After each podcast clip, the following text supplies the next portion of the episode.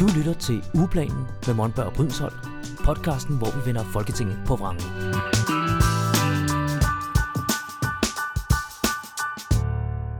Hej derude, og velkommen til endnu et afsnit. Vi er i studiet, Helene og jeg igen.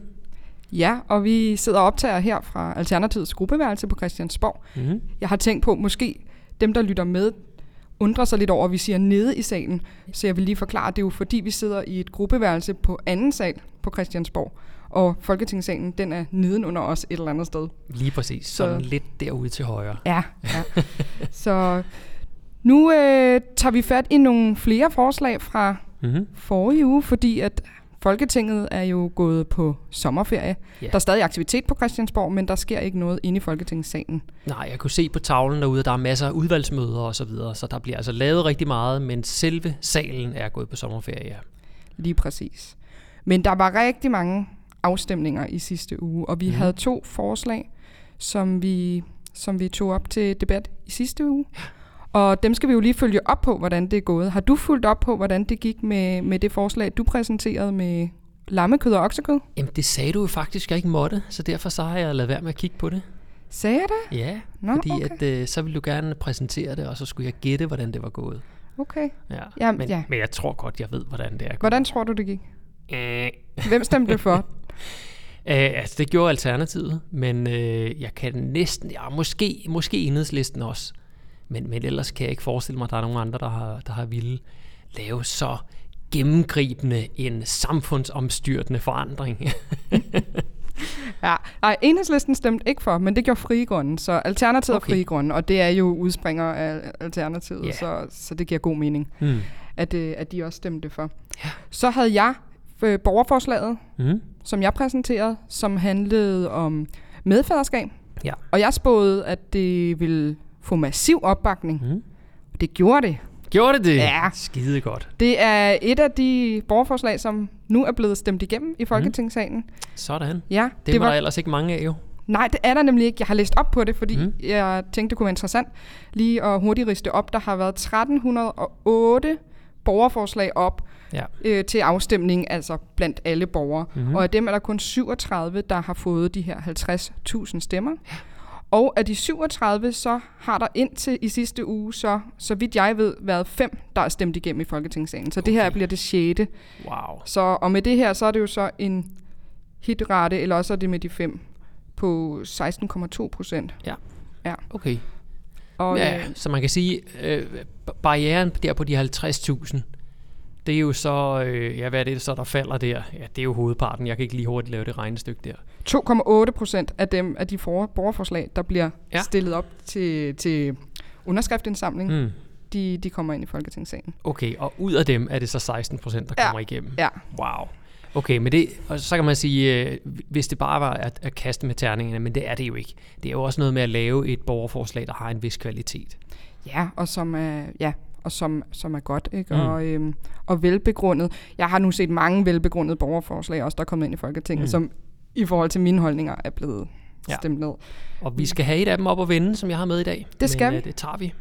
Ja, jeg skal lige skyde ind. Jeg sagde jo, at måske Dansk Folkeparti ikke ville stemme for det her med medfaderskab. Ja. Og det fik jeg også ret i, så jeg vil lige rose mig selv for, at jeg, jeg ramte fuldstændig spot on. Ja. Ja. Og nu får du lov til at præsentere et borgerforslag, som også var oppe i salen i sidste uge.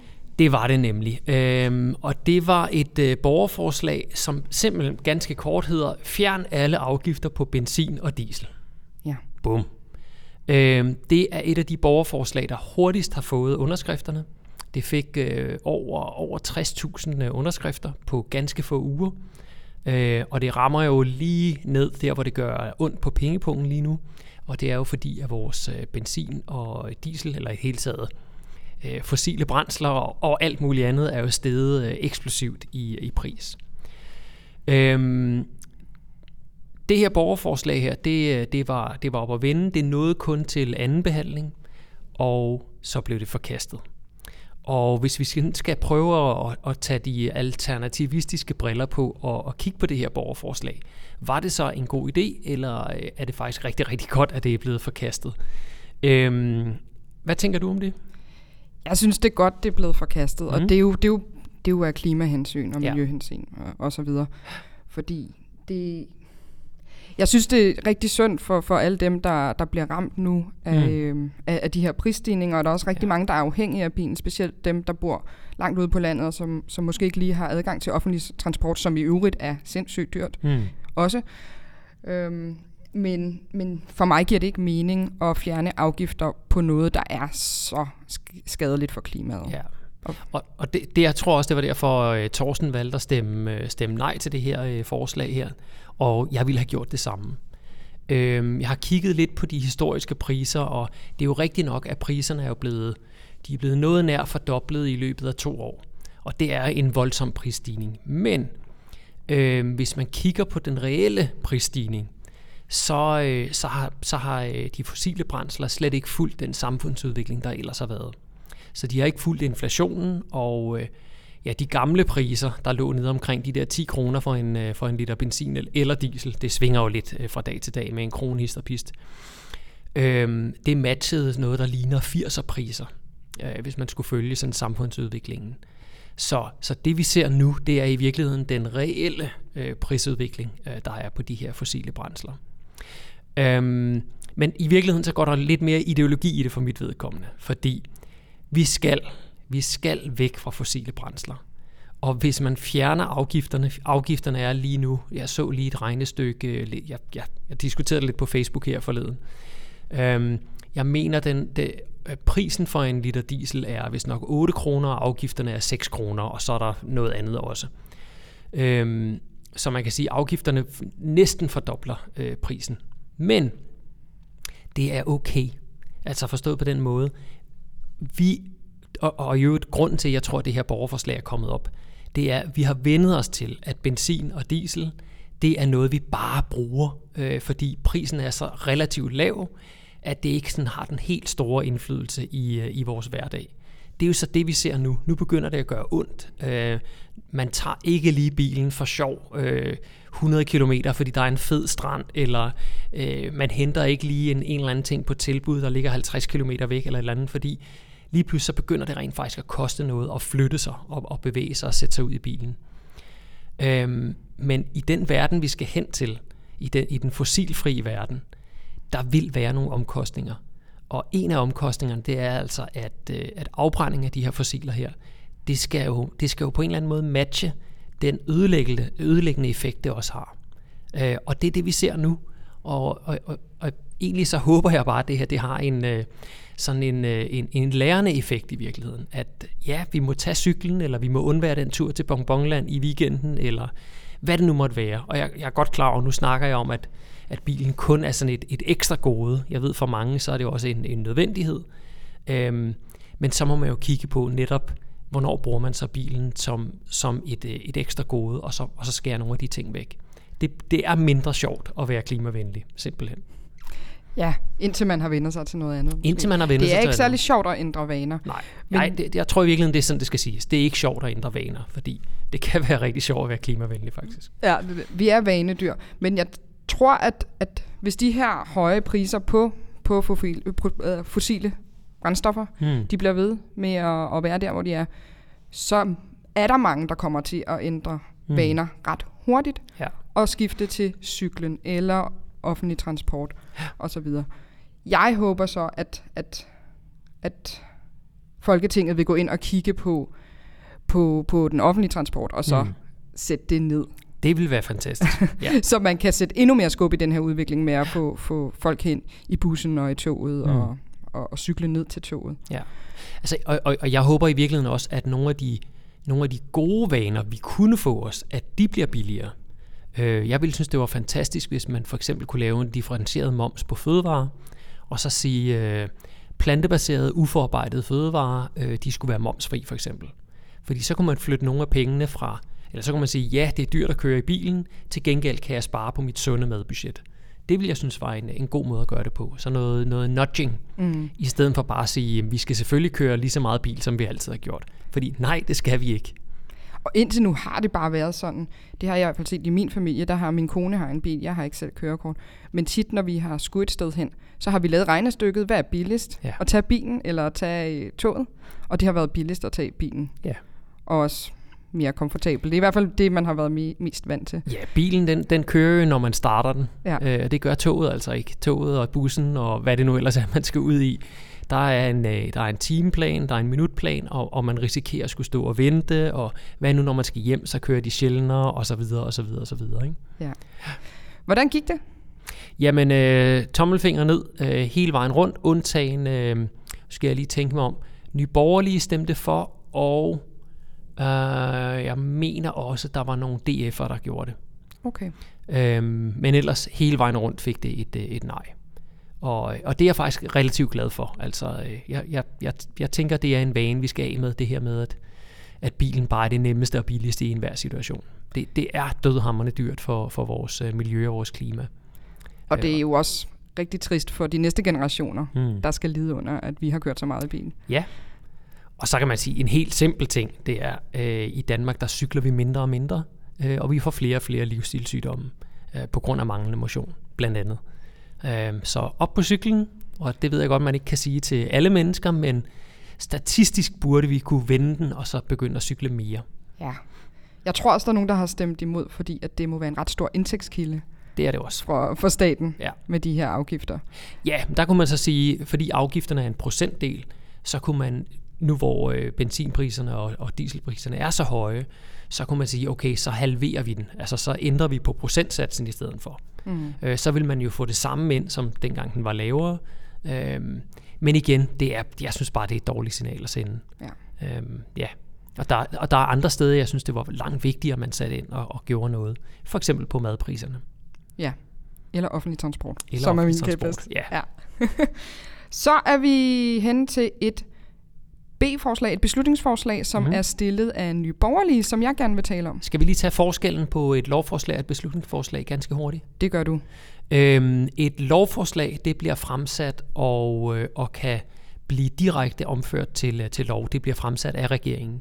Et beslutningsforslag, hvis det bliver stemt igennem, jamen, så skal regeringen omsætte det til et lovforslag. Så der er 2 trin i et beslutningsforslag. Og så er det først, når det lovforslag bliver stemt igennem, at det faktisk bliver til lov. Lige præcis. Så selvom et beslutningsforslag bliver stemt igennem, så er det ikke sikkert, at det bliver til endelig lov. Nej, men man pålægger regeringen at lave et lovforslag med et beslutningsforslag. Ja. Så det er altså måden, partier uden for regeringen kan gå ind og påvirke lovarbejdet. Ja, det her med oksekød, vi havde sidst, det var jo et beslutningsforslag fremsat af Torsten. Ja, og det er det også, når et borgerforslag kommer ind. Ja. Så er det også et beslutningsforslag. Lige præcis. Ja. Så er der det her beslutningsforslag fra Nye Borgerlige, som oprindeligt har været et borgerforslag, men som Nye Borgerlige har løftet ind i Folketinget. Jeg tror ikke, det har fået nok underskrifter. Mm-hmm. Og det handler om at tage hjemløse ud af jobcentrene. Ja. Ja. Hvor mange hjemløse tror du, der er i Danmark? Ja, det burde jeg kunne, det tal der. Mit hurtige skud, det er 13.000. Lidt under. Omkring 6.500. Det var den seneste opgørelse fra 2019, tror jeg det var. Det er sjovt. Jeg havde de der 2 tal. Enten 5.000 eller lige over 10.000. Men okay. Men det, når jeg hører 6.500, så synes jeg både, det lyder lidt, men når jeg så forestiller mig alle menneskene stå foran mig på en plads, så synes jeg, det lyder af meget. Ja, det må man sige. En klimademonstration med 6.000 mennesker, så er man relativt mange. Ja, så er man glad, hvis man har arrangeret den. Ja, og du skal også tænke, hvis du skulle finde senge til 6.000 mennesker, så er det altså... Så er det noget af en opgave. Det må man sige. Det er i hvert fald for mange, lad os sige det sådan. Og de hjemløses organisation Sand har været ude og tale rigtig meget for det her med at tage de hjemløse ud af jobcentrene. Og det med den begrundelse, at de hjemløse oplever, at de bliver mere nedbrudt af at være inde i de her jobcentre. Ja. De bliver forpligtet til at komme i jobcentrene, fordi de modtager kontanthjælp. Og hvis de ikke reagerer på en indkaldelse i jobcentret, for eksempel, så bliver de sanktioneret i deres kontanthjælp. Mm.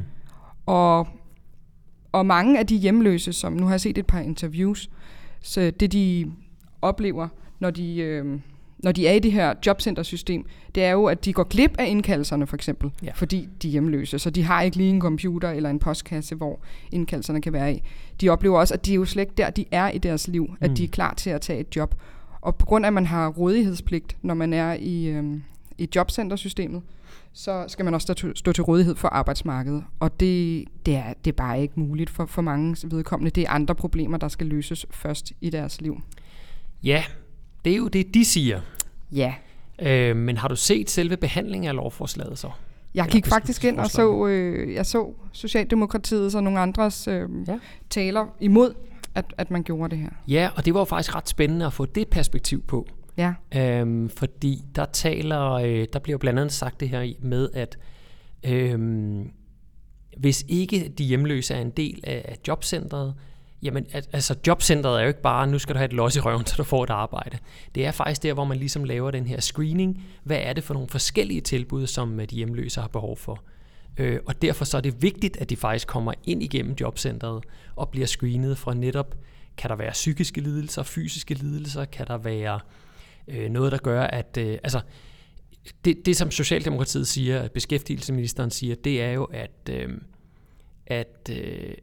at vejen til at blive udredt, til at blive behandlet, til at få forskellige tilbud, det er igennem jobcentrene. Så derfor så er de faktisk modstandere af, at de hjemløse ikke er en del af jobcentrene her. Ja, og det giver jo på sin vis også mening, men kunne man ikke lave den indsats et andet sted end lige i jobcentret? For der er jo også en barriere i det der med, at jeg skal gå hen i jobcentret for at få hjælp til hele mit liv, til min livssituation lige nu. Det her forslag går ud på, det er, at man så løfter det hen i noget socialt arbejde, i stedet for, at det ligger der i jobcentret. Ja. Og kunne man lave den samme indsats der? Ja, det er jo et godt spørgsmål jo. Man kan også sige, det er jo smart, at der er et sted, hvor hjemløse kommer ind og ligesom bliver taget hånd om, ikke? Og sendt videre. Det er lidt ligesom, hvis du har ondt et eller andet sted, så går du til lægen, og lægen finder så ud af, om du skal på hospitalet, eller om du skal have en pille, eller hvad hun der så skal ske, ikke? Eller til en specialist. Og det, jeg kan godt se fornuften i, at det har man valgt at samle i jobcentrene, fordi de jo alligevel har fat i folk. Ja. Jeg kan sagtens se argumenterne for og imod. Mm. Jeg tror egentlig også bare, at for mig handler det også om... Jeg er lidt positivt stemt. Jeg er positivt stemt over for det her forslag. Problemet ligger også i hele den her logik omkring, at folk skal stå til rådighed for arbejdsmarkedet, når de er en del af jobcentrene. Jeg tror egentlig bare, at jeg stiller mig kritisk over for jobcentrene generelt. Ja, det må man sige. de bliver kørt på lige nu. Fordi at... Man ser bare så mange eksempler på, at folk bliver mere syge af at være i jobcentrene. Ja. Og hvis man kommer, og der er helt sikkert rigtig mange gode sagsbehandlere i jobcentrene, det er slet ikke det, jeg anfægter. Men de skal jo følge nogle lov og nogle regler, som er lavet af politikerne inde på Christiansborg. Og der er jo for eksempel det her rådighedspligt, hvor at hvis man bare ikke er klar til at tage et job, og så man alligevel skal søge så og så mange jobs om ugen, og man skal gå ud og tage et job, hvis der er blevet fundet et til en, og man kan bare ikke. Og det er jo så netop det, som der bliver sagt af beskæftigelsesministeren, det er, jamen der er jo alle mulige forskellige håndtag at trække i, og rådighedspligten, den kan sagtens tilsidesættes, hvis man ikke er der. Mm. Så egentlig så siger han, at jamen hele det system, som man vil oprette et andet sted, det findes allerede i jobcentrene. Du og jeg, vi kan hurtigt finde på 10 eller 20 eller 100 forskellige kritikpunkter af jobcentrene. Ja. Men som det ser ud lige nu, så er muligheden der faktisk for, at man kan være hjemløs og være en del af jobcentret, uden at skulle blive pisket til at stå til rådighed, eller straks ryge på et hotel, hvor man skal gøre rent eller noget af den stil. Så jeg sad faktisk og grublede lidt over det her og tænkte, er problematikken i virkeligheden mere, at der er nogle enkeltsager, som er negative? Mm. Altså, at det ikke er lovens hensigt, der er problemet, men det måske mere er måden, den bliver behandlet ude i de enkelte jobcentre. Nu, det skal ikke være nogen hemmelighed. Jeg har arbejdet en del med dyreværnssager, og der er en kæmpe, kæmpe problematik i det. Det er faktisk, at loven siger, hvad den gør, og den er sådan set fin nok. Men den bliver virkelig oversat forskelligt, alle mulige, alt efter politikreds. Og jeg tænker, at det er... Jeg kunne forestille mig, at det er sådan, at hver enkelt jobcenter har tilbøjelighed til at behandle hjemløse helt forskelligt. Det synes jeg i hvert fald, jeg har stødt på, både i medier og... i presse, dækning af jobcentrene. Så jeg tænker, at udfordringen her ikke så meget er noget strukturelt, det er mere noget individuelt. Altså, der kan sidde en sagsbehandler, og ja, så får du et slag med den sammenrullede avis, og så kan du gå til en anden sagsbehandler, og så bliver du nænsomt hjulpet til ja, noget reel hjælp. Ikke? Mm. Det kan sagtens være. Og så ligger der jo også noget automatik i for eksempel de her indkaldelser til jobcentret, som vi har set en sag med for nyligt i Randers Kommune, hvor en ung fyr med, han havde en psykisk sygdom, mener jeg, hvor han havde endelig fået at vide, at han ikke skulle stå til rådighed for arbejdsmarkedet. Det havde de sagt, det er fair nok, det kan du ikke. Ja. Og så alligevel blev han ved med at blive bombarderet med indkaldelser til jobcentret, som han ikke kunne komme til, og så videre, så han blev endnu mere syg af det. Ja. Og det er jo en computer, en eller anden bot, der sidder og laver de her, som bare er sat til og automatisk, og når der så ikke bliver reageret på det, så bliver du sanktioneret i din ydelse, og så får du mindre udbetalt. Der var også en historie med en, der lå på sit dødsleje, og som også blev sanktioneret, og han lå i koma. Eller, så er det svært at læse i en e-boks. Ja. Jeg tænker i virkeligheden, at det her, det ikke så meget er det grundlæggende system, der er noget galt med. Jeg tænker, det er den enkelte sagsbehandler, der kan oversætte det forkert, og så er der noget systematik, noget IT, som lige skal finjusteres en lille smule. Måske bare nogle flere varme hænder. Flere ressourcer er altid godt ude i det offentlige. Det tror jeg, alle offentlige ansatte vil synes var rart. Ja. Det er rart også, at vi er lidt uenige for en gangs skyld. Mm-hmm. Vi er ellers meget enige. Jeg synes, det skulle løftes hen et andet sted. Ja. Jeg synes ikke, at indsatsen skal ligge i jobcentrene, fordi bare ordet jobcenter, synes jeg stiller en eller anden barriere, som jeg tror vil få mange, når de er et sted, hvor de ikke har noget sted at bo, vil gøre det hårdt for dem at indgå i en god dialog med den ansatte. Det kan være, vi skal kalde jobcenteret noget andet. Ja. Et medborgercenter eller noget. Center for virkelyst har der også været oppe. Der har været forskellige forslag oppe, i hvert fald i Alternativet, og sikkert også i andre partier. Det tror jeg ikke. Vi er de eneste, der er så progressive. Ja. Lad os sige det. Hvordan gik det? Ja, hvordan gik det? Der var en del, der stemte for, men det blev stemt ned. Mm. Dem, der stemte for, det var Radikale Venstre, Enhedslisten, Nye Borgerlige, som jo selv har stillet forslaget, Alternativet og Frie Grønne. Mm-hmm. Så ja, Alternativet stemte selv for. Men du ville måske have vendt tomlen ned, hvis det var dig, der havde siddet og skulle trykke på en knap derinde. Altså, jeg brugte en lille time på at sætte mig ind i det i går. Og en af de ting, der faktisk triggede mig lidt, det var at læse oplægget fra Sand, som jo er de hjemløses organisation. Det blev jeg ikke klogere af. Jeg blev ikke klogere af, hvad det reelt er, problematikken er, og om der er en anden måde at løse det på. Oplægget fra dem, det var, det skal løftes ud, fordi at man kan jo ikke stå til rådighed, når man er hjemløs, og det er meget besværligt. Og det kan jeg sagtens følge, men og hvad? Jeg mangler ligesom det her med, hvad mere, ikke? Og det kan virkelig godt være, at det var fordi, at igen det her med, vi snakkede om borgerforslag tidligere, og kvaliteten i dem. Der skal ligesom være en vis tyngde og en vis kvalitet, før de stryger til tops. Og det synes jeg ikke helt, der var i det her. Altså, efter at have siddet med det en lille time, så var jeg stadig ikke overbevist, lad mig sige det sådan. Ja. Jeg var ikke overbevist om, at det var en lovændring, der skulle til, og ikke bare en dygtiggørelse af sagsbehandlere, eller at se bort fra nogle enkeltsager. Altså man må sige, vi har også et system, hvor det 95% af gangene går godt, sådan i hele det danske velfærdssystem, men så i nogle få procent går det skidt, og så vil vi gerne lave det hele om, fordi at systemet fejler fra tid til anden. Og det synes jeg også, man skal passe på med. Så jeg er ikke så meget til det der med at svinge ændringskniven, fordi der sker fejl. Så vil jeg hellere kigge på fejlen og rette op på dem.